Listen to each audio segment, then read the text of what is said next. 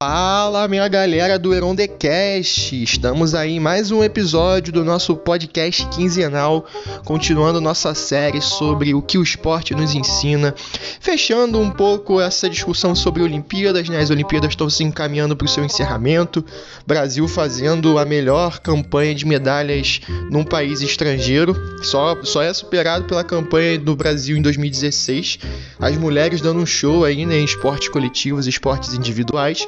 E a gente também vai fazendo a nossa cerimônia de encerramento, óbvio, com menos pompa, com menos fogos de artifício, mas acompanhando aqui os nossos debates e as nossas discussões históricas, atualidades, geográficas, enfim, tudo aquilo que a gente está acostumado a debater no nosso podcast.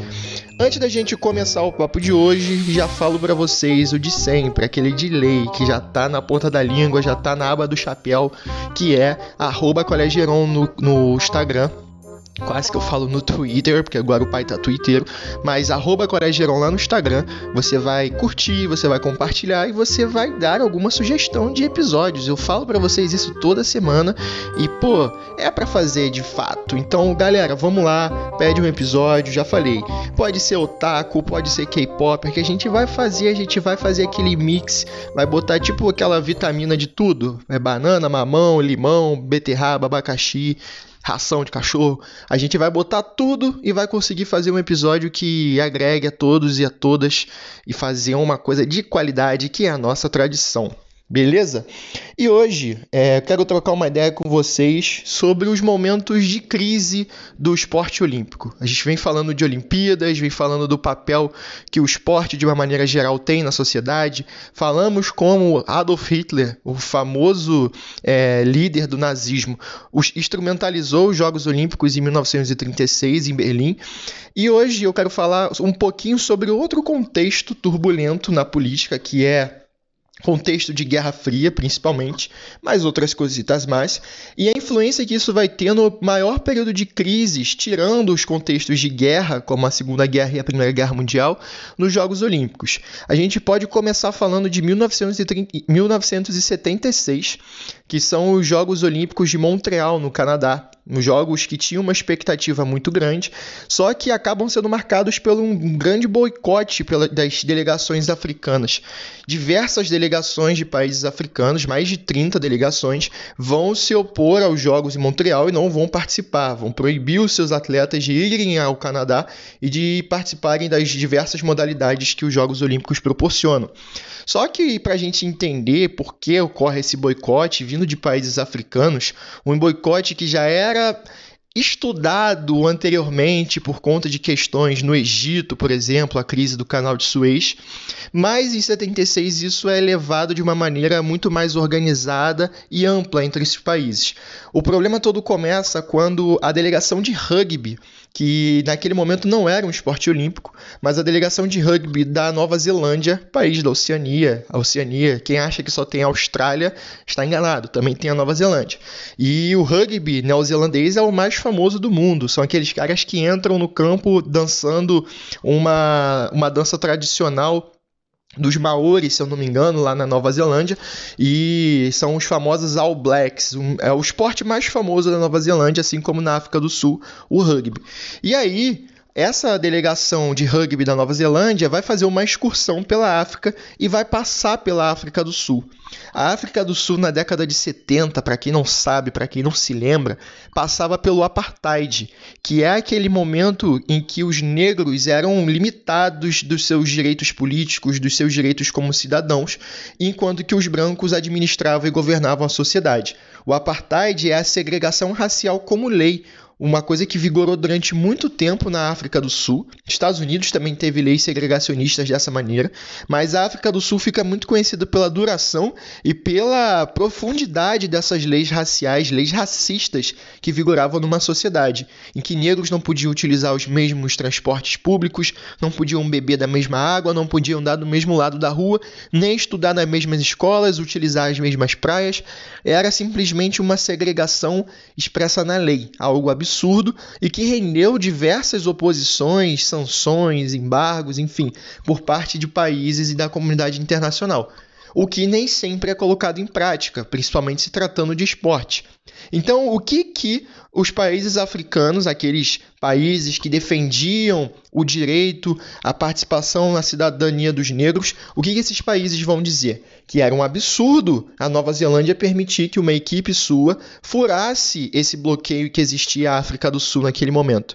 E aí, essas delegações organizadas vão dizer o seguinte: se o Comitê Olímpico Internacional não der uma resposta, não punir a Nova Zelândia, não fazer algo em relação a isso, não fizer algo em relação a isso, nós não participaremos das Olimpíadas.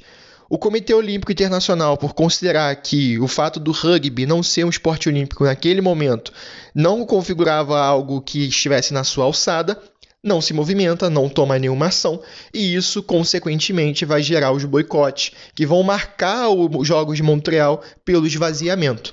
Você tem então uma resposta através das Olimpíadas a uma prática segregacionista que acontecia num país e que só vai deixar de ocorrer com a eleição de Nelson Mandela, que é com, certeza um dos dez maiores nomes que já passaram pela humanidade.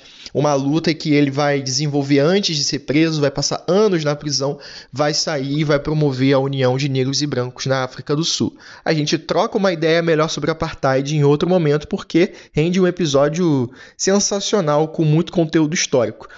E aí, para a gente continuar, Pensando aí nesses boicotes em 1976, a gente pode pular para o jogo seguinte, e com certeza, se tratando de Guerra Fria, a gente não pode esperar coisas muito boas vindo de jogos em Moscou. Os jogos de 1980 são jogos que, se vocês perguntarem aí para seus pais, para seus avós, seus tios, tias, eles com certeza vão apontar como a primeira coisa relevante desses jogos o mascote, o Sumisha, que piscava e que chorava no final, lá na cerimônia de encerramento de Moscou. Emocionou muita gente, mas ao mesmo tempo acabou sendo ofuscado pelo grande boicote liderado pelos Estados Unidos da América.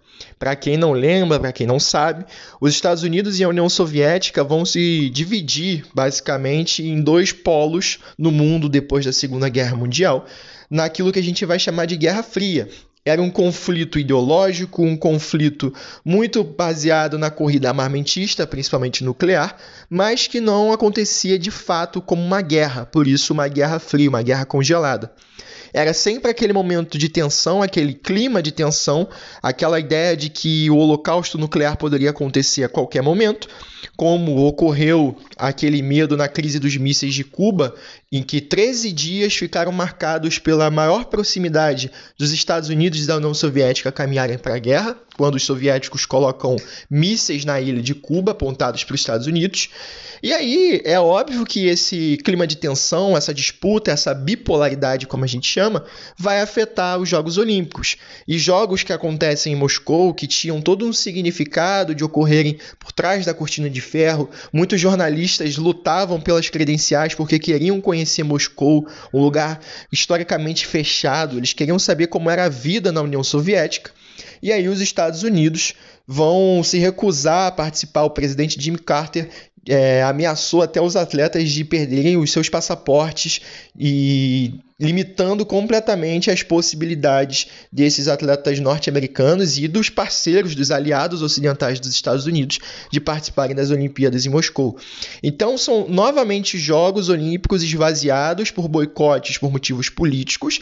Esses motivos não tão dignos quanto os motivos da, das delegações africanas, cá entre nós. As delegações africanas num combate ao racismo oficial, racismo legal vigente na, na África do Sul. É importante a gente lembrar que não por ser lei significa que, que é certo. A escravidão já foi lei, o apartheid já foi lei. São questões moralmente erradas enquanto leis.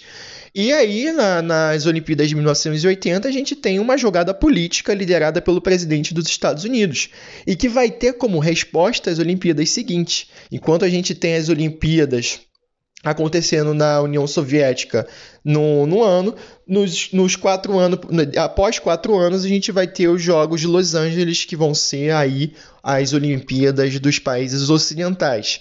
E aí você para e pensa, faz aquela breve reflexão para não tostar muito o cérebro. Faz breve, não faz longa não. Uma breve reflexão. Se em 1980 os países ocidentais liderados pelos Estados Unidos boicotaram os jogos, agora que os jogos são em Los Angeles, os jogos são nos Estados Unidos, o que vocês acham que os países do Oriente, do Leste Europeu, os países da cortina de ferro, do Pacto de Varsóvia, que era essa união que girava em torno da União Soviética, o que você acha que eles vão fazer? É óbvio que eles vão boicotar os jogos idem. Então, os países liderados pela União Soviética vão se recusar a participar dessas Olimpíadas nos Estados Unidos e vão novamente boicotar os jogos. Então, a gente tem, na década de 50, boicotes por conta da crise do Suez, países ocidentais influenciando, interferindo na política do Egito. A gente tem boicotes. A gente tem os boicotes, como eu falei, nas Olimpíadas de Montreal, por conta dessa, por conta dessa questão envolvendo o apartheid, as as excursões do, da, da, delegação de rugby neozelandesa. A gente tem as Olimpíadas de Moscou como um símbolo da, da União Soviética, mas ao mesmo tempo esvaziadas no contexto da Guerra Fria, da mesma forma que as Olimpíadas dos Estados Unidos também vão ser esvaziadas por conta do contexto bipolar dos conflitos que não chegavam a ter o um enfrentamento de fato entre as duas potências, mas que representava muito essa disputa ideológica até mesmo nos Jogos. E aí, para o Comitê Olímpico Internacional, isso significa não só esvaziamento de atletas, mas esvaziamento de patrocínios, de dinheiro e é o momento de maior crise das Olimpíadas, em que a Olimpíada vai começar a se aproximar de uma iniciativa privada, a Olimpíada vai precisar procurar novos apoiadores para que os Jogos Olímpicos não deixem de existir. Lembrando que os Jogos Olímpicos modernos eles voltam no século XIX e aí ele, eles são interrompidos por conta das guerras mundiais e quase deixam deixam de existir nesse momento de boicotes e de um enfraquecimento da participação das delegações do mundo inteiro. Certo, gente? Então, hoje nós aí estamos valorizando as Olimpíadas, acordando de madrugada, dormindo mal para ver vôlei, para ver escalada, competição de escalada maravilhosa por sinal. E em certos momentos do século XX, a gente se depara com essas negações em relação à participação dos jogos por motivos políticos, por motivos raciais e por motivos que extrapolam o mundo do esporte. Eu espero que você tenha gostado, eu espero que você compartilhe, eu espero que você fique atento ou atenta para o próximo episódio do Heron The Cash, que vai ter muito mais informação, muito mais conteúdo, porque a gente está sempre evoluindo, certo? Então compartilha com os amigos, com os inimigos, com os parceiros, com os fofoqueiros, com o cachorro, com o gatinho e com quem você quiser. E a gente se vê no próximo episódio. Um forte abraço e tamo junto, galera. É nós.